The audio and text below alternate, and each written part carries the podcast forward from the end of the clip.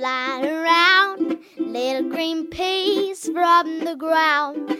Buttermilk biscuits, nice and brown. Bring it to Tennessee farm table. Butter beans, peas, beets, and chard. Chickens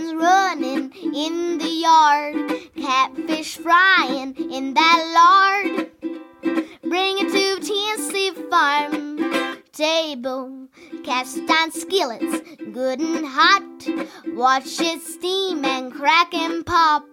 Cornbread bacon in that stove. Bring it to Tennessee farm table. Pick them maters, good and ripe. Dropping black and candy stripes. Look at 'em loading down those vines. Bring it to Tennessee farm table. Bring it to Tennessee farm table.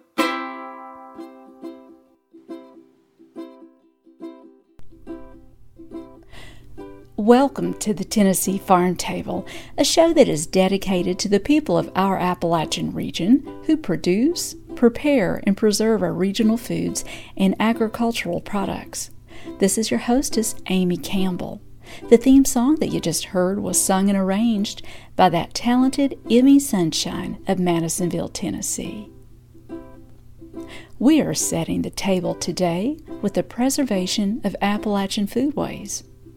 My guest is John Tullock of Knoxville. He grew up on a farm and helped his grandmother in the kitchen in Greeneville, Tennessee. And we're going to discuss his latest book entitled Appalachian Cooking New and Traditional Recipes. And John will also share his way of making succotash. We'll also get to hear from Dee and Jim Brown. They own and run Honey Rock Herb Farm in Louisville, Tennessee, and Dee's going to share her recipe for sage cornbread. Fred Sauceman shares a potluck radio segment about the beloved Hobnob Drive In. It opened in 1952, and I've got news about the 17th annual Wayne Scott Strawberry Festival, and that's going on today in Unicoi, Tennessee.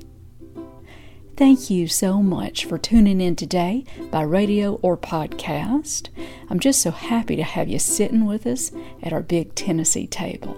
Now let's get started. I'd like to introduce you to my first guest, Knoxville resident John Tullock. John teaches classes on food gardening for the University of Tennessee Gardens and gives presentations throughout East Tennessee. He's the author of more than 15 how to books, including Pay Dirt How to Make $10,000 a Year from Your Backyard Garden, plus Idiot's Guides on Vegetable Gardening, The New American Homestead, Sustainable and Self Sufficient Living in the City or County. And in 2006, the American Horticultural Society honored his book, Growing Hardy Orchids, with an American Horticultural Society award. John blogs regularly about food gardening and sustainable living at johntullock.blogspot.com.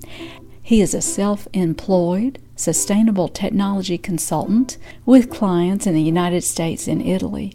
You may have heard John along with master gardener Sue Hamilton on their former gardening radio show in the not too distant past. John is such a nice person with a calm and deeply rooted demeanor, and he's just a joy to visit with. And again, the book that we're going to be discussing today is his latest, Appalachian Cooking New and Traditional Recipes. So let's get to know him and hear about this book right now. Tell us a little bit about your background, where you were born and raised?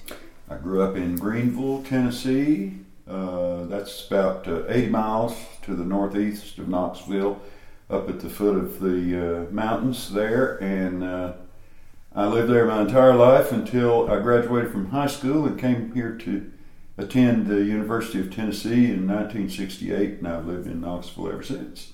So I've lived in Knoxville longer than I lived in my hometown, by a long shot. um, after I graduated here, I taught for the university. I went to graduate school and then I taught for the university for a while. and then I left and went into private business. But uh, but my background is Greeneville, and uh, grew up on a farm up there, not in the city. My grandfather farmed the same land that his grandfather farmed, and although it was by that time the original tract had been broken up amongst uh, family members as different people died and the brothers and sisters uh, divided up the, property. But my grandfather still at that point had about 50, uh, 50 acre farm, which was sufficient to grow a cash crop of tobacco and then lots of other uh, crops. We had, of course, all the usual things and cows and hogs up until I was maybe a teenager. We still had hogs and always chickens always a huge vegetable garden. I remember a lot of times of helping my grandmother with various chores. She would put up massive quantities of tomatoes and green beans and mm-hmm. things like that in the summer, and I would always have to do gopher jobs, you know, for her. so. Uh, oh yeah, keep you busy. And... Yeah, my grandfather. We had uh, yellow transparent apple trees that made June apples, I believe and my grandfather then would make apple butter out of those in a big old cast iron kettle outside uh, on an open fire. Uh, so it wasn't easy. I don't suppose it was an easy life. I was very sheltered from all of the. We lived next door. My parents and I lived next door to my grandparents in a modern house that was built in 1954, and so we had all of the conveniences that were available then, but then we stepped down to my grandparents' house, and it was sometime after that that they actually got indoor bathrooms. So uh, they, they still had a, a, an outdoor bathroom uh, probably as late as 1960. Mm. The, uh, but it gave me kind of the best of both worlds. My mother was a bookkeeper, my father was a television repairman, mm-hmm. and then I grew up there on that farm. So I got the best of both, I guess. Across the road, as you well know from the college, is uh, there's a grocery store that's been there forever and ever. And my grandfather used to, he was good friends. It was Dobson's Grocery. He was good friends with George and, and Merle Dobson. And uh, we would take eggs uh, that my uh, grandmother, you know, harvested from our chickens. We'd take a bucket uh, of eggs to the grocery store and trade them to George uh, for uh, things like salt or oatmeal that you know we couldn't produce there on the farm. I remember walking with him and him carrying that bucket of eggs. I wasn't much taller than the, than where he was holding the bucket, you know, but uh, I can certainly remember doing that. People would think you were crazy if you went in the grocery store now and said, "I've got eggs. Could you, will you swap with for some oatmeal or bacon or something like that?" What good memories. Oh, yeah. Now, today we're talking about your book, Appalachian Cooking New and Original Recipes. And I'm excited about this book. I like this book too. Uh, of course, I, I love to eat. Anybody that can take one look at me and tell me I like it and, and tell that I like to eat. But uh, it's lots of uh, traditional recipes that Probably uh, the only other place you'll see some of them is if you have an old church cookbook from back in the day, because it's the kind of food that people made to take to events like church suppers and so forth. And then there's the basic things uh, said many, many times. If you want to really get down to the basics of the uh, cooking in this part of the country, it's about beans and cornbread. Um, a lot of people that I know grew up, that's what we had every day. Uh, so mm-hmm. uh, look at the restaurant menus around here. How many restaurants you can find that still offer that as an option on the menu? So mm-hmm. um, we talked about talked about that and all the different ways there are to make cornbread. Plus desserts. Uh, our desserts are simple, but boy, they're loaded with sugar and fat, aren't they? the good ones are. The good ones are, yeah. Apple stack cake's probably the real classic, and it's not as bad as some mm-hmm. uh, might be. But uh, mm-hmm. is your recipe with dried apples? How's it? Dried um, apples, yeah. We, mm-hmm. I, I don't think it really is a genuine apple stack cake unless you make it out of dried apples. And and uh, the other thing, if you're making apple stack cake, you can't cheat. You can't You have to bake each layer individually, and if you don't have uh, six or eight uh, cake pans, you have to take take all afternoon and bake them, and then let the pan cool down, and bake two more layers, and let the pans cool down. But it's worth it. Because when you're done, you've got 12 servings of something that's really, really delicious and really unique. I mean, uh, well, if you're going to choose an apple to dry in order to then cook down to make your filling for your apple stack cake, what kind of apple would you reach for? You know, any heirloom that was grown locally as a cooking apple, that would be my first choice, regardless of what variety. But if you're limited to shopping in the grocery store, Cortland is by far and away the best drying apple. And I know the grocery store that I shop at has them every season there. They come in later than like your Galas and your Granny Smiths show up early, but the Cortlands don't show up until closer to Christmas usually. Okay. And they dry very successfully in the oven. I give instructions in the book how to do that, and that's the variety that I use. They won't brown after you cut them as quickly as most kinds of apples. So you don't have to put a lot of lemon juice or anything on there. You can just slice them up and put them on the baking sheet and put them in the oven and let them dry. And they'll turn golden brown, but they won't get color of apple butter like would happen if you used something like a red delicious apple. And in your book, you have written the most beautiful foreword. Do you mind to read that? Sure, I don't mind at all. To the brave women who came with their men into the Appalachian wilderness, who planted the gardens and raised the children and cooked and laid by and never wasted, and who made one room cabins into loving homes, the author extends his heartfelt gratitude. Thank you, Mother. Thank you, Grandma. And thanks to the many who came before. Boy, that says it all, doesn't it? Yes, it sure does. The uh, not only did those women participate in everything about the farming, they also had to keep up with the children and the chickens and the vegetable garden and all of that as well. Uh, it makes you wonder how anyone ever found time to do anything. But it seems they had a lot more leisure time than we did, than we do. We're too busy checking our phones. Yes, that's true. That's true. I don't think my grandparents would have had the faintest idea what to do with a cell phone. You are listening to the Tennessee Farm Table, and our guest is John Tullock, gardener, author, teacher, expert on growing almost anything, and native son to Greeneville, Tennessee.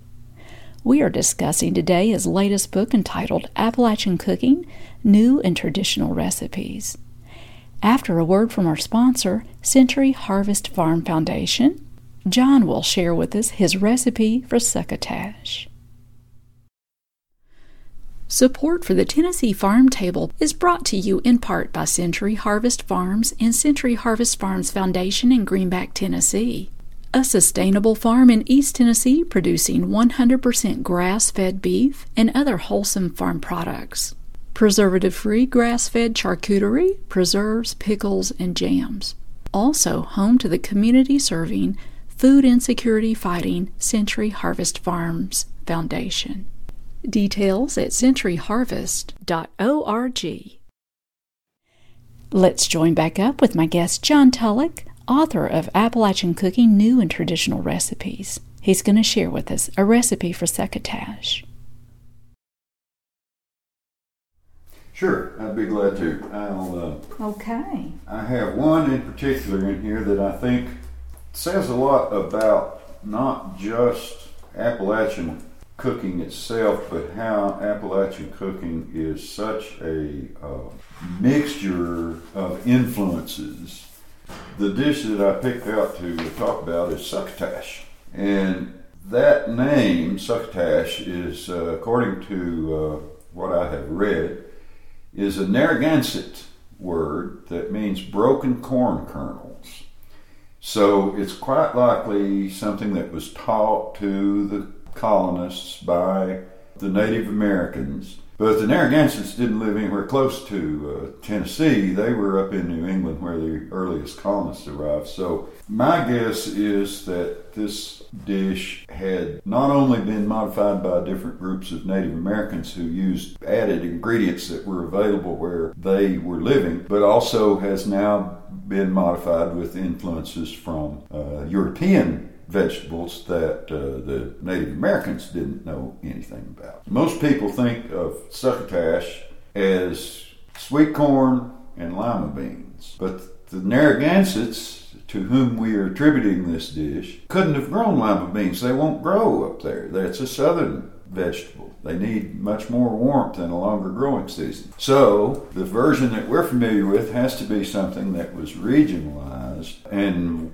no telling how long ago uh, that took place. But uh, it's really simple. Uh, I'm not even going to read the uh, the exact directions, but I'll just tell you: you want to take onions and saute in a little oil in a skillet. And how many recipes do we start with sauteing onions? And then once those onions are softened, you add your vegetables. You can use lima beans and sweet corn. You can use green beans. You can add things like squash, carrots, anything of that nature, and uh, that you happen to have in season. Bearing in mind that corn is obviously is the essential ingredient. And then stir those together and allow the vegetables to tenderize a little bit, and then add some vegetable stock and pop a lid on there and let it steam until the vegetables are tender season. Uh, I like to add thyme sprigs, but you could add whatever fresh herb that you happen to have in the garden. Oregano would be good, basil would be good. Those both, all those go well with almost any vegetables. And then when everything's done, you adjust the seasoning with salt and pepper, and you've got a side dish uh, that goes with just about anything. Succotash is a good side dish with uh, things like pork chops or uh, old country ham, biscuits, and it's just a good general side dish. Mm-hmm.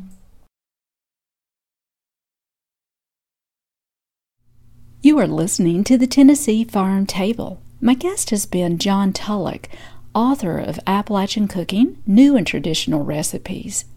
He keeps a blog and adds to it about every week, and that is found at johntullock.blogspot.com. And I've also added a link to that as well as a few links where you can find this book and links to all of my guests and events that I make mention of throughout the show on my website, TennesseeFarmTable.com, under that link that says Listen to the Show. Next up, we'll hear from Fred Sauceman about the Hobnob Drive In.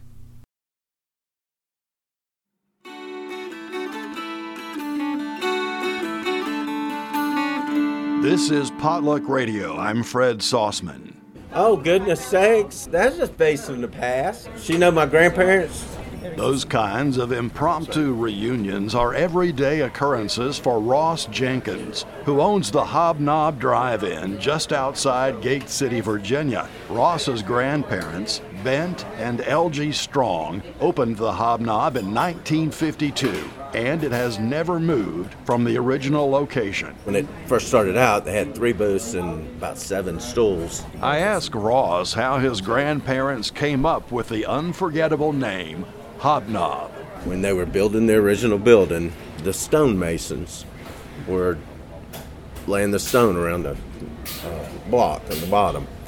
And he said, "What are you? Uh, what are y'all doing?" Said, "Well, we're you know we're going to build a drive-in restaurant." He said, "Well, y'all are going to have a hobnob of a time out here." And in '67, when they built the bypass, my grandparents thought, you know, it's over. Like so many places, when uh, four lane goes around you, you die off. But exactly the opposite happened. In the early 70s, my grandfather expanded it. The menu at today's Hobnob is not much different from what Bent and L.G. Strong served in the 50s, with one exception. Our specialty burger is the emu. Devon Thacker has managed the hobnob for over 30 years, and she knows how to cook emu. We put something over top of it to let it cook a little slower, to let it kind of stay a little juicy because it doesn't have a lot of fat in it.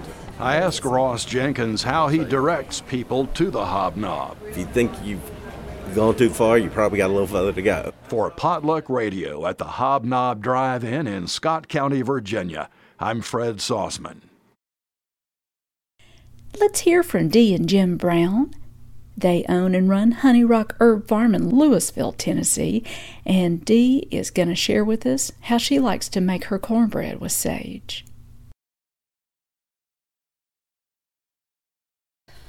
Well, we're talking with Dee Brown, and Dee and Jim own and run Honey Rock Herb Farm here in Louisville, Tennessee. And we're talking about cornbread today, and uh, they raise culinary herbs here at Honey Rock Herb Farm. And I'm trying to pull a recipe out of Dee. Dee, you you let it out of the bag. You told me that you do a good sage cornbread. Well, I don't have a recipe, as many people don't have recipes, but I do like a good cornmeal locally if I could get it. Good coarse cornmeal. Last I got, I think, was from the uh, farm, uh, hickory cane cornmeal. It was really good, and I do from scratch, not any of the instant cornmeal stuff. And I just add some sage to it, either fresh or dried. I like fresh. Just chop it up, and I don't know exactly how much. And another rosemary's also good in cornbread. Yummy. You know, gives it a good herbal flavor. Yeah. Never put sugar in cornbread. Never put egg in cornbread. I always use butter, and plenty of it. That does not sound bad. Pretty good cornbread. Jim, you like that cornbread? I do. I do like it. The sage cornbread especially is really good. But gotta have good butter. yes, that's right. good cornmeal. Well, Dee and Jim, thanks for talking about your cornbread. Thank you, Mamie. Mm-hmm.